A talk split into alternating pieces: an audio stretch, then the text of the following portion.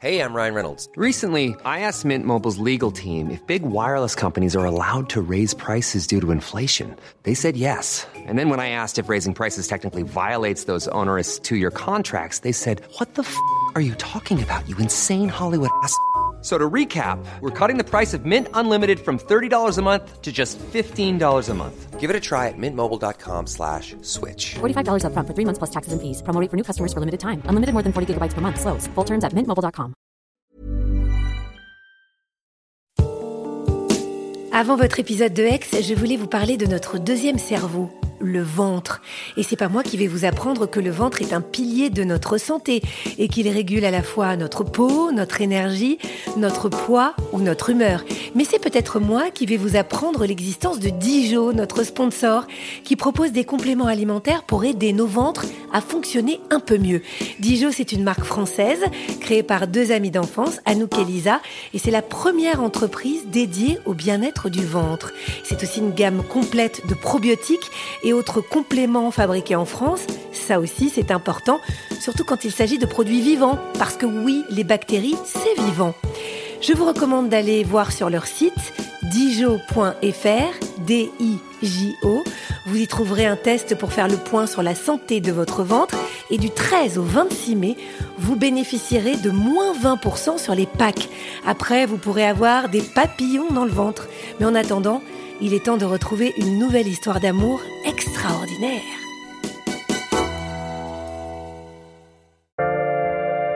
Bonjour, je suis Agathe Le Caron. Bienvenue dans Ex, le podcast qui vous parle d'amour au travers d'histoires toujours extraordinaires.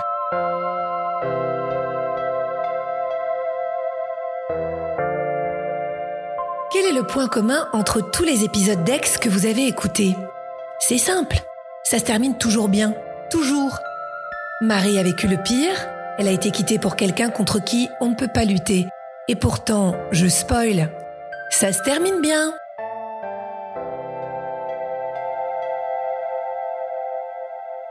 J'ai 18 ans, je suis en terminale. Voilà, donc euh, je viens de la Côte d'Azur, donc j'ai plutôt un lycée agréable qui, si on prend un bus, n'est pas très loin de la mer. voilà, plutôt bien placé. C'est ma dernière année de lycée. Voilà, moi je suis pas quelqu'un qui est très scolaire et etc. J'ai déjà une grande passion pour le théâtre, donc euh, c'est vrai que je suis à fond dedans avec mes cours euh, au conservatoire euh, de théâtre à côté. Je suis à ce moment-là en couple avec euh, un garçon qui n'est pas dans ma classe, qui est dans le même lycée que moi. Il est assez beau, il est euh, brun, les cheveux bouclés avec euh, des yeux bleus.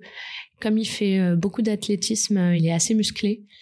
Et puis ça nous arrive de rigoler ensemble, on a des copains communs. Et je me dis pourquoi pas?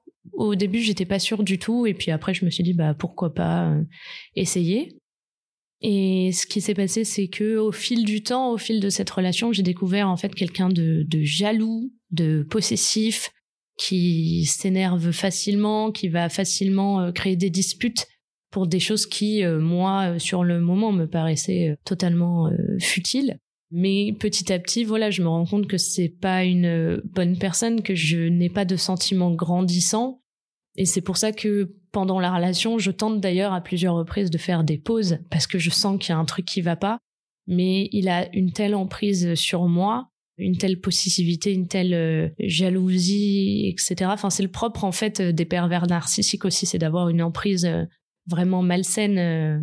Et nous, en tant que victimes, en tant que personne sous emprise, on s'en rend pas compte, on conscientise ça pas du tout. Du coup, je prenais des cours au conservatoire et il se trouve que lorsque j'arrivais euh, au conservatoire, il fallait que je lui dise et mon cours finissait à 17h. Si à 17h05, je n'avais pas regardé mon téléphone, je pouvais avoir 20 appels en absence de lui qui devenait complètement fou parce que mon cours finit à 17h, il ne comprend pas pourquoi à 17h01, je ne lui dis pas mon cours est fini. Et en fait, ça devient aussi malsain euh, dans l'intimité ça devient des relations euh, physiques euh, forcées, des choses euh, dont je n'ai pas du tout envie, des moments où je n'ai pas envie. Par exemple, lorsqu'on sort en soirée avec des copains, en fait, je me rends compte, mais c'est très bizarre. J'en ai conscience, mais je je me l'avoue pas. C'est un peu étrange. Je me rends compte que je préfère dix fois passer des soirées avec tous nos amis et lui plutôt que tous les deux. Et en fait, je me retrouve dès qu'on arrive chez lui à vomir en fait dans son jardin. Et je sais que en fait, je vomis de stress et pas du tout de d'alcool parce que je bois très peu. Et en fait, c'est parce que je sais que lorsqu'on va se coucher, je vais devoir négocier. Moi, je vais vouloir m'endormir et lui, il va vouloir absolument avoir un rapport. Moi, ce que je ne veux pas. En fait, il, m'effraie aussi quelque part. Il a une, voilà, une emprise qui fait que je, je certains moments, j'ai peur de lui. Cette relation, elle va durer euh, un an. Et du coup, pendant un an, c'est beaucoup de colère, beaucoup de disputes, euh, beaucoup de, voilà, de cette emprise-là qui est néfaste sur moi. Et il y a quelque chose à l'intérieur de moi qui s'en rend compte parce que je tente à plusieurs reprises de, de faire des pauses, mais je me rends pas compte en fait de la gravité de la situation il y a un truc qui est en train de mourir et je n'ai aucun sentiment pour lui. Il y a juste un attachement en fait malsain parce que la personne vous fait vraiment croire que sans elle vous n'êtes rien et que euh, vous avez besoin d'elle pour vous en sortir. Mais mon but ultime, moi, bien sûr, c'est euh, de pouvoir euh, terminer le conservatoire, d'avoir mon diplôme de conservatoire de théâtre Vraiment, mon but, c'est de pouvoir aller au cours Florent à Paris, de pouvoir partir et d'aller habiter à Paris. Mon rêve est toujours le même, à savoir devenir comédienne. C'est quelque chose que je lâche pas et quelque chose que lui, d'ailleurs, va beaucoup rabaisser et va beaucoup me dire arrête d'y croire, arrête de vouloir faire ça, tu y arriveras pas, t'as pas le niveau. Enfin, toutes ces phrases qui nous rabaissent en, fait à ce moment-là, heureusement, j'ai quand même des amis extraordinaires qui croient énormément en moi et je pense que ça m'a fait beaucoup de bien d'avoir mes moments à moi, mes bulles à moi et surtout mes amis. Mes amis qui d'ailleurs, euh, en fait, vers la fin de cette relation, au moment où je bois un verre avec mes copines, et elles me disent, euh, tu te plains beaucoup de lui, mais est-ce que tu es amoureuse de lui? Et en fait, je les regarde, je dis, mais non, mais absolument pas. Elles m'ont dit, bah alors, qu'est-ce que tu fais? Quitte-le. Et en fait, c'est con parce que c'est une phrase toute bête, c'est une question toute bête qu'elles m'ont posé, mais ça m'a permis d'avoir un déclic de, de, pour le coup là, de pas faire de pause, mais d'arrêter complètement.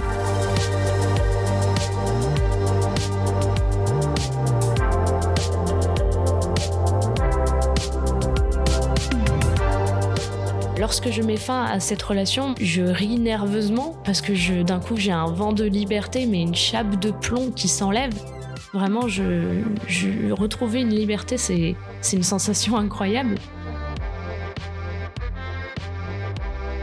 Et ce qui se passe en fait dans les mois qui suivent euh, cette rupture, c'est que je ne me rends pas compte, je suis dans l'inconscient total, mais en fait je me mets à manger de moins en moins. Donc en fait, euh, ma mère qui prépare à manger euh, à cette époque voit que je ne touche à pas grand-chose et qu'à chaque fois je mange la même chose, des pâtes avec du fromage dessus et c'est tout et un yaourt à la rigueur.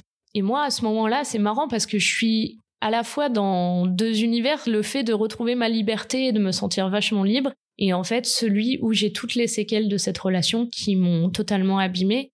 Il faut savoir qu'après cette relation, du coup, je me lavais beaucoup, je prenais énormément de douches parce que je me sentais très sale. Je me sentais très sale et j'arrivais pas à expliquer cette euh, sensation.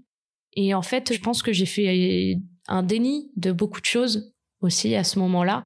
Et en fait, en avril 2013, un jour, je revenais d'Aix-en-Provence avec une amie et j'avais très mal au ventre. Et je pensais que j'avais mal digéré quelque chose ou au contraire que j'avais faim. Et en fait, euh, au bout de trois jours de mal de ventre incessant où je me réveille la nuit, je pleure, euh, ma sœur qui à ce moment-là partage la même chambre que moi reste avec moi pour, euh, enfin, attend que je m'endorme pour se recoucher parce qu'elle voit que je souffre énormément. Et au bout d'un moment, le samedi, je vais à la messe parce qu'il faut savoir que voilà, je viens d'une famille qui, à la fois, alors je suis pas du tout dans une éducation depuis que je suis petite euh, très catho, euh, tradie, des choses comme ça. Pas du tout. Euh, je suis pas du tout allée dans des lycées privés, enfin dans des écoles privées. Voilà, c'est plutôt c'est une foi qui nous appartient et qu'on construit nous vraiment librement. Après, bien sûr, on a fait notre communion, notre confirmation. Donc la foi a une place, mais c'est pas du tout quelque chose de forcé. C'est vraiment, on a une assez grande liberté vis-à-vis de ça et de fait euh, petit à petit en participant euh, au catéchisme, à l'aumônerie, donc l'aumônerie c'est plus pour les collégiens et lycéens, on se fait des amis. Et donc je vais à la messe euh, ce samedi et je n'en peux plus. Je n'en peux plus et j'ai un ami Bruno qui est séminariste à ce moment-là, donc les séminaristes c'est les personnes qui étudient, qui font leurs études pour devenir prêtres. Et j'ai mon ami Bruno qui me voit dans un état euh, pas possible et il me dit euh, si t'as besoin, tu nous, dis, t'hésites pas et on t'emmène à l'hôpital. Bruno vient me chercher et avec ma sœur, il nous emmène euh, à l'hôpital. On me met une perfusion de spasfon qui me soulage donc pour la première fois en trois jours. La douleur s'estompe, mais je suis épuisée de douleur. Je suis épuisée d'avoir eu mal pendant autant de temps et je passe des scanners, voilà, je fais des prises de sang plus tard, j'ai fait un examen qui a permis de voir que j'avais bel et bien un ulcère euh, dans l'estomac et que c'était pas du tout une bactérie, donc c'était totalement euh, un taux d'acide trop élevé dans mon estomac qui est dû en fait à une forme de stress euh, trop élevé. C'est vrai que j'ai toujours été quelqu'un d'assez nerveuse, bien sûr, ça l'était encore plus pendant l'adolescence. Et là, en fait, avec tout ce déni, tout ce que je taisais, en fait, ça, c'est ressorti comme ça.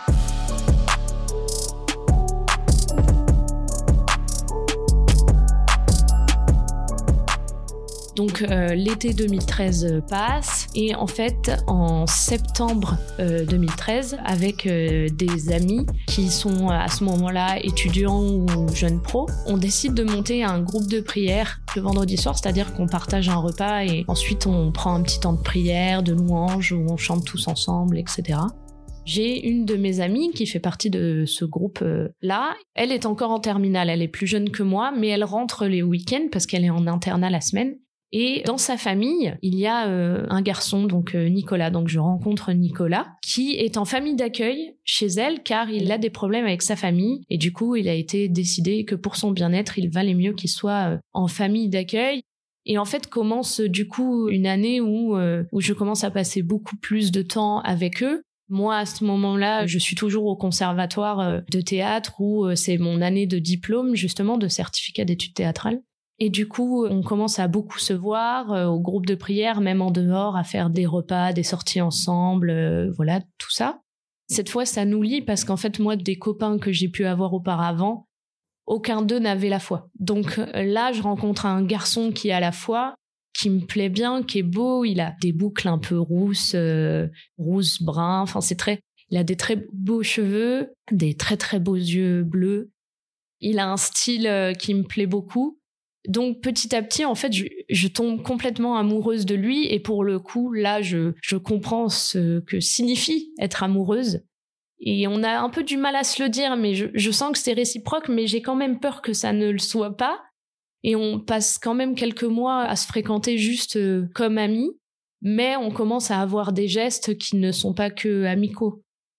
Par exemple, pendant le groupe de prière, euh, on va se tenir la main, euh, des choses comme ça. Et en fait, euh, au bout d'un moment, on s'avoue qu'on a des sentiments l'un pour l'autre. Mais comme on veut faire les choses bien, on se dit, écoute, on se laisse encore euh, un mois où on réfléchit et on verra ensuite euh, ce qu'on ressent si on est toujours sur la même longueur d'onde là-dessus. Je pars un mois faire un stage de théâtre au cours Florent.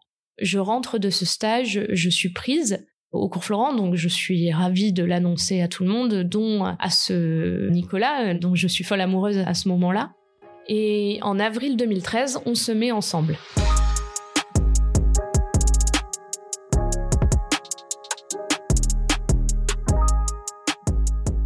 cette nouvelle relation, je la mets sur un piédestal. Lui, je le mets sur un piédestal parce que c'est un vrai conte de fait, compte tenu du fait du cauchemar que j'ai vécu avant.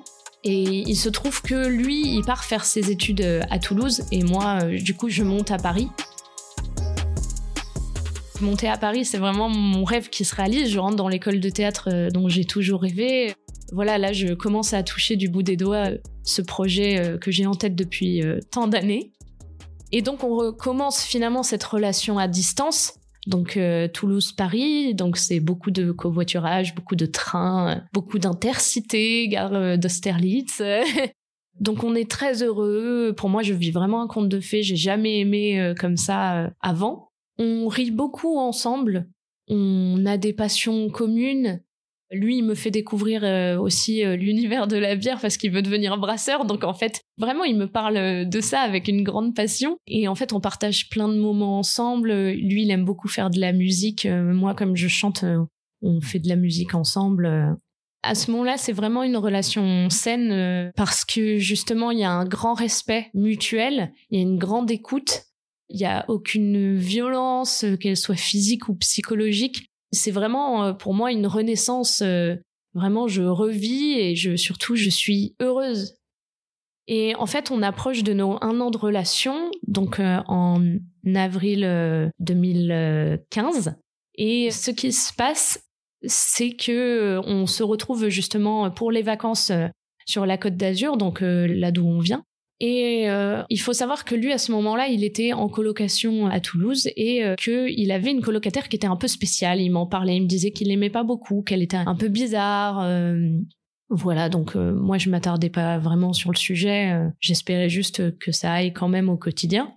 Et quand on se retrouve en fait dans le sud à ce moment-là pendant les vacances, il m'avoue que euh, cette personne-là, euh, du coup, l'a embrassé un soir lorsqu'il est rentré de soirée, qu'il était euh, totalement éméché, complètement sous l'emprise de l'alcool, qu'il avait beaucoup trop bu. Et en fait, elle, en a profité, elle l'a embrassé. Et moi, en fait, quand il m'a dit ça, je lui ai demandé des explications. Je lui ai dit, mais est-ce qu'elle t'a juste embrassé? Et il m'a répondu, non, j'ai des flashbacks. Je crois qu'il s'est passé autre chose. Et en fait, de fil en aiguille, j'arrive à lui tirer les verres du nez et avoir les informations. Et en fait, je réalise qu'ils ont couché ensemble.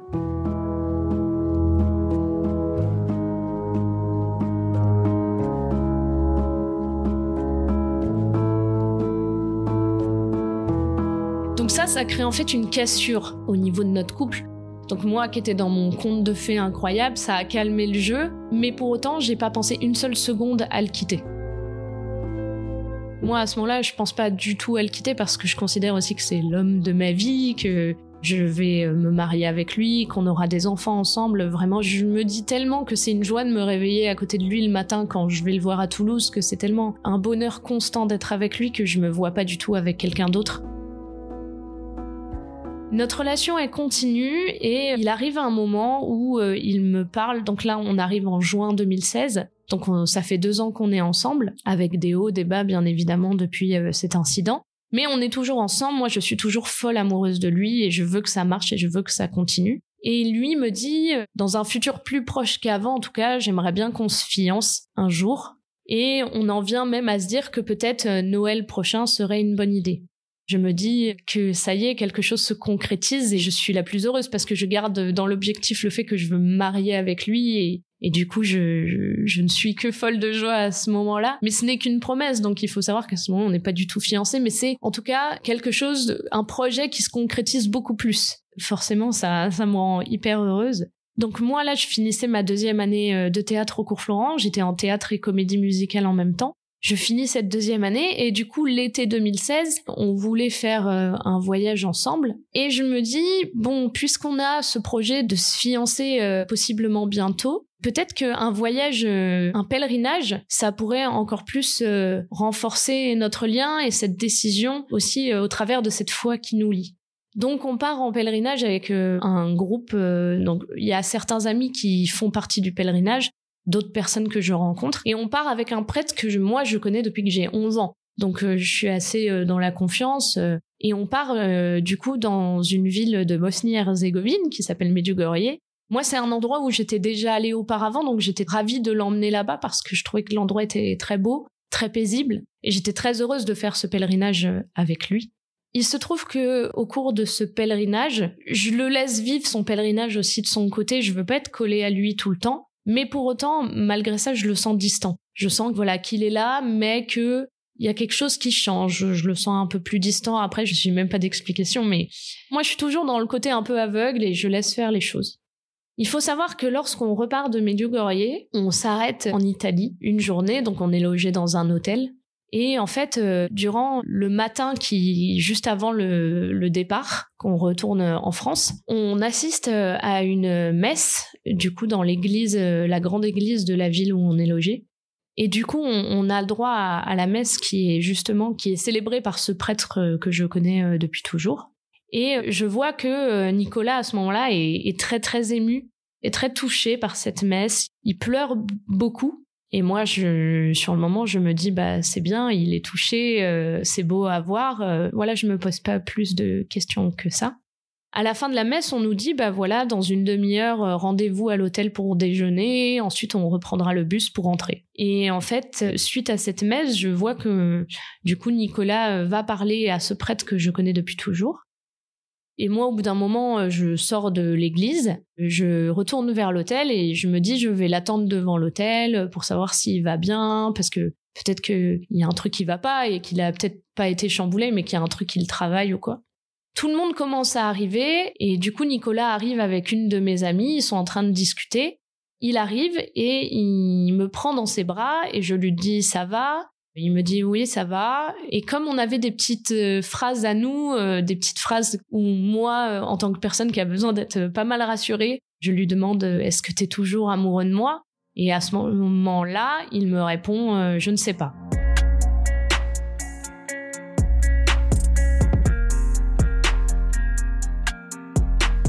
Donc euh, moi, je prends, euh, je prends une brique sur la tête. Je tombe de très très haut et je ne comprends pas, car euh, le matin même, il avait voulu qu'on prie ensemble pour confier notre couple. Donc j'avoue que entre 9h du matin et midi, bah voilà, comme quoi il peut se passer beaucoup de choses. Et donc je tombe de haut et il me dit, je crois que je suis appelée à rentrer au séminaire. Donc le séminaire, c'est là où euh, du coup les, jeunes hommes font leurs études pour devenir prêtres, euh, font tout un chemin spirituel pour être sûr euh, de vouloir devenir prêtre et notamment la première année au séminaire, ça s'appelle la propédeutique et c'est une grande année de réflexion pour être sûr de vouloir.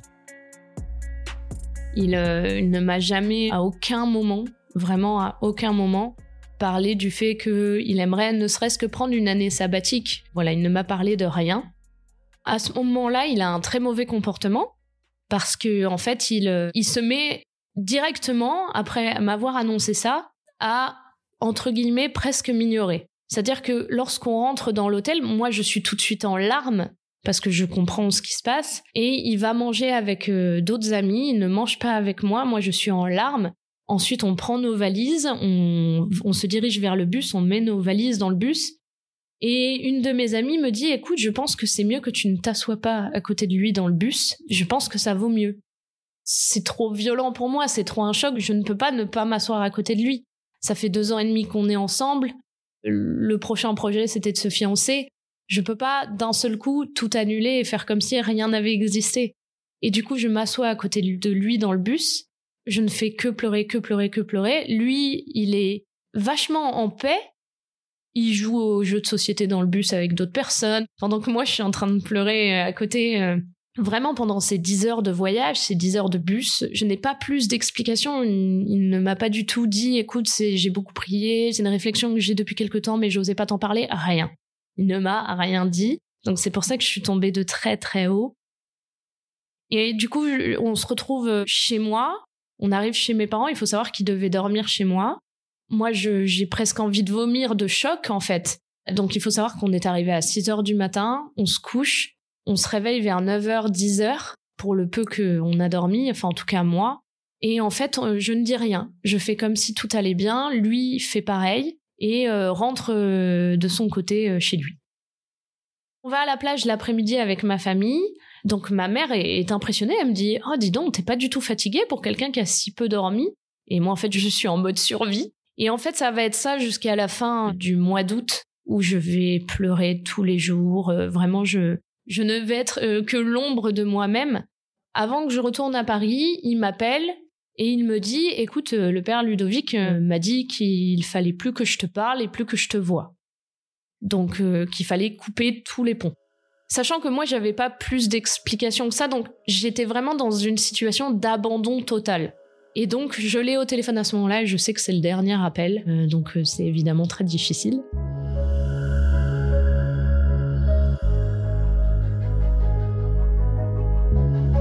Je retourne à Paris. C'est ma dernière année d'études au cours Florent. On va dire que les deux premiers mois, j'étais pas vraiment là. J'étais absente, que ce soit physiquement ou euh, mentalement. Et il faut savoir que du coup, quand je suis retournée à Paris, j'ai fait, j'ai refait un ulcère. Je me suis retrouvée aux urgences parce qu'en fait le choc avait été tellement fort que j'ai encore une fois tout mis dans mon estomac.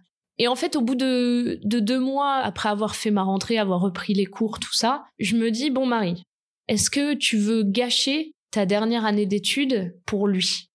Ou est-ce que tu veux en profiter parce que justement c'est ta dernière année et que cette école t'en a toujours rêvé, donc profite jusqu'au bout? Et là, j'arrive à me mettre en mode déni et à me dire non, ok, euh, je, je kiffe mon année et je la vis à fond. Quand je suis à Paris, je suis vraiment dans ma bulle parce que je suis dans mon école, je travaille beaucoup, je me mets à fond à travailler euh, beaucoup, beaucoup. Et en février, justement, euh, cette période où je ne suis pas redescendue chez moi, ma mère m'envoie un message et, ou m'appelle, je ne sais même plus. En tout cas, je sais que ma sœur m'appelle au préalable, peut-être pour que ce soit moins violent pour moi. Et ma mère m'annonce qu'elle a un cancer des ovaires. Et donc, euh, à ce moment-là, je me dis, ouf, quelle belle année de merde quand même. Et je, fais d'autant plus un, déni pour me protéger aussi de ça, même si je lui envoie des messages et je la soutiens à chaque fois qu'elle va à ses chimios, etc. Mais voilà, pendant très longtemps, je ne redescends pas chez moi. Et quand je vais revoir ma mère euh, à Paris, qui va venir me voir jouer euh, mon dernier spectacle au cours Florent, donc je la revois et elle a son voile sur la tête, enfin, elle a une perruque, etc. Le cours Florent euh, finit et je comprends que ma bulle de protection euh, se finit aussi. Durant l'été, euh, je travaille au Festival d'Avignon. Et en fait, pendant le Festival d'Avignon, je commence à faire un peu des crises d'angoisse. Je ne dis rien, mon angoisse, je, je l'enfouis. Je retourne à Paris, donc on est en septembre 2017. Et là, comme je remonte à Paris et que je n'ai plus cette bulle de protection qu'était l'école, tout se casse la gueule et en fait mon déni se casse la gueule et je perds pied totalement.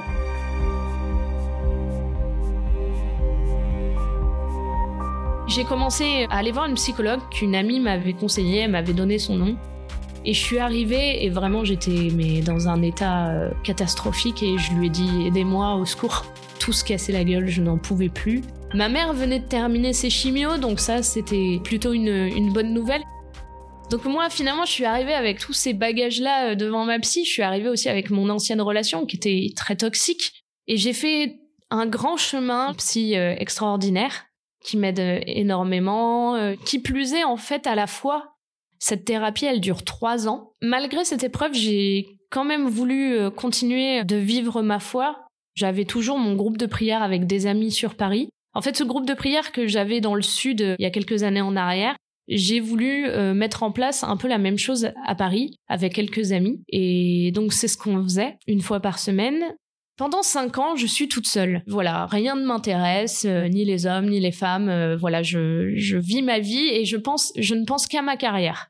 Voilà, je me dis, je suis une carriériste, je suis célibataire et je réapprends à vivre. Enfin voilà, je, je me suis reconstruite et j'avance et je suis très bien toute seule.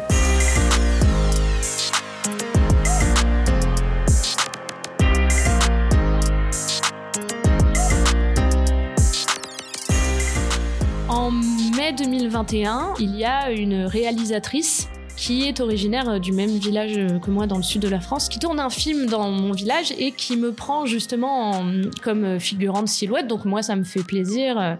Donc je crée un petit lien avec elle, mais sans plus que ça. Et en août 2021, elle m'appelle et elle me dit, écoute, voilà, j'ai un nouveau projet sur Lyon. Le coach qui doit s'occuper de mes comédiens est malade. Est-ce que tu peux venir euh, pour le remplacer? Et donc euh, moi, je suis surprise, mais j'étais en vacances à ce moment-là, chez moi justement sur la Côte d'Azur, et je lui dis euh, oui, euh, bien sûr, pas de souci.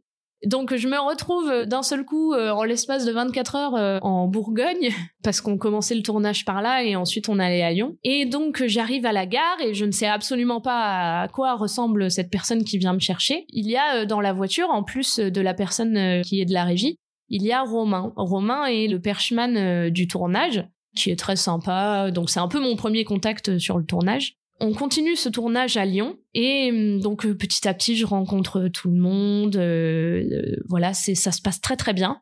Et en fait, Romain un jour me propose d'aller boire un verre. Et moi, je suis très ouverte amitié fille-garçon, donc je me pose pas plus de questions que ça. Puis le tournage avance, et plus le tournage avance, en fait, et plus lui, il a des gestes tendres avec moi, plus enfin voilà, il est très attentif on mange ensemble, euh, on papote. Euh. Et voilà, il y a de plus en plus de gestes tendres jusqu'à un soir où il me dit écoute, je viens à ton hôtel car il y a des membres de l'équipe qui boivent un verre avant le week-end. Euh.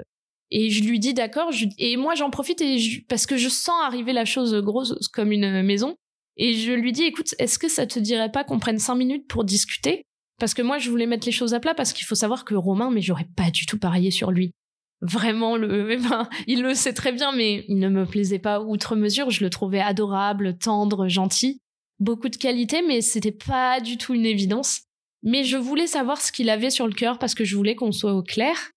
Parce que moi, je savais pas du tout euh, ce dont j'avais envie, mais je savais que j'étais effrayée. Ça faisait cinq ans que j'étais toute seule. D'un coup, euh, il y a un petit bonhomme qui se pointe. Euh, voilà, moi, je suis dans mes vieilles habitudes de fille célibataire avec tous ces anciens traumas qui, certes, ont été guéris, mais bon, voilà, faut y aller doucement quand même. Et on discute et, et lui me dit, euh, voilà, écoute, c'est vrai que tu me plais bien et que bah, j'aimerais bien qu'on essaye quelque chose.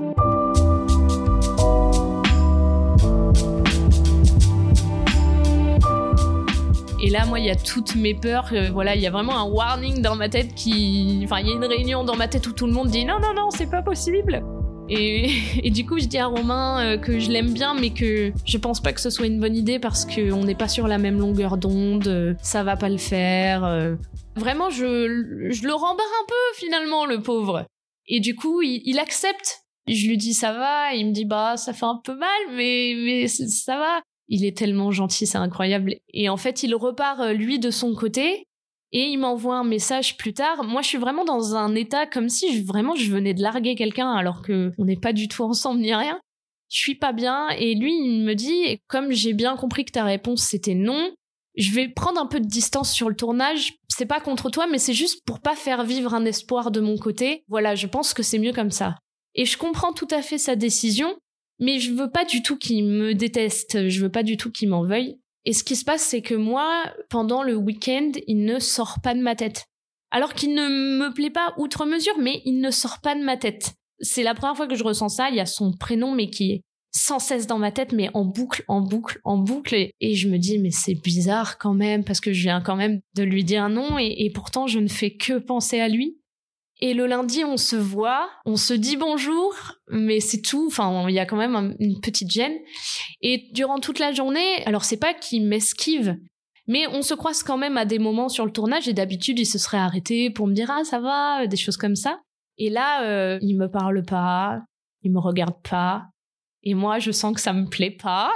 et du coup, je lui envoie un message pendant la journée de travail et je lui dis, écoute, demain, on commence à 14h. Est-ce que ça te dirait qu'on se fasse un petit brunch ensemble dans Lyon euh? Et c'est vrai que moi, je me dis, il aurait totalement pu m'envoyer péter euh, en me disant, non, mais un coup c'est oui, un coup c'est non. Il faudrait que tu saches ce que tu veux. Et du coup, bizarrement, il accepte et il est hyper content. Il me dit, d'accord, ben, je viens te chercher à l'hôtel. Et en fait, durant la suite du tournage, ce qui va se passer, c'est qu'en fait, on va apprendre à se connaître et puis il va y avoir de plus en plus un jeu de séduction. Et en fait, lui, il va venir me chercher le matin à l'hôtel pour m'emmener tous les matins euh, sur le lieu de tournage. Et en fait, on le fait euh, en cachette, c'est-à-dire qu'il vient un quart d'heure plus tôt que l'heure de départ prévue de tous les techniciens de l'hôtel pour qu'on ait notre temps à nous avant le tournage, pour qu'on puisse se balader, alors il y a ces premières fois où on se serre dans les bras, ces premières fois où on se donne la main. Et je crois qu'au final, euh, moi je me laisse attendrir et au bout d'un moment on se met ensemble.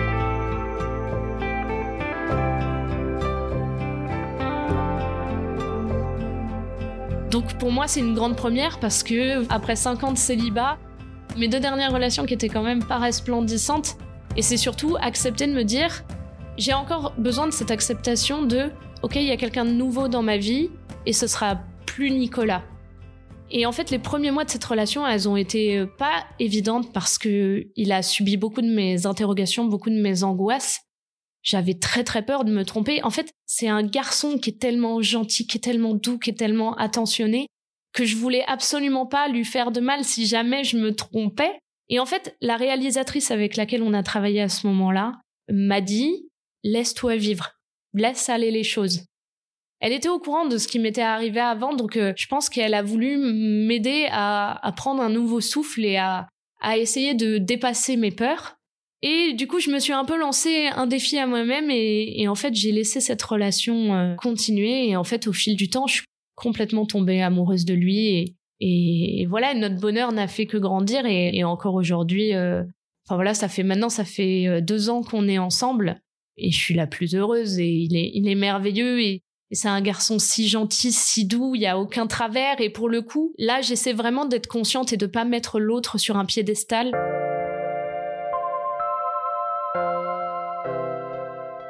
Voilà, j'essaie d'être la plus consciente possible. Même avec la thérapie, j'ai pas du tout la même façon de voir les choses, d'appréhender la vie.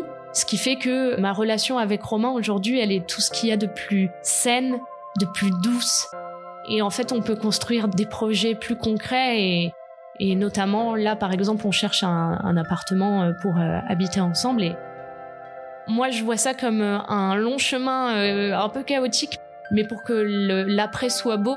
Et en fait, c'est une, une renaissance aussi de vie.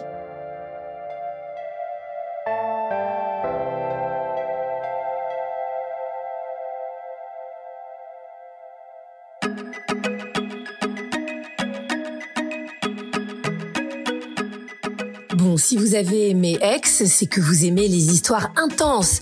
Alors je vous invite à découvrir notre tout nouveau podcast qui s'appelle Les Rescapés.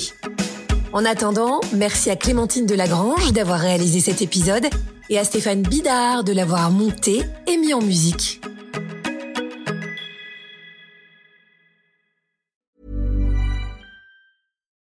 Deserves the best, and there's no better place to shop for Mother's Day than Whole Foods Market. They're your destination for unbeatable savings, from premium gifts to show-stopping flowers and irresistible desserts. Start by saving 33% with Prime on all body care and candles. Then get a 15-stem bunch of tulips for just $9.99 each with Prime. Round out Mom's menu with festive rosé, irresistible berry chantilly cake, and more special treats. Come celebrate Mother's Day at Whole Foods Market.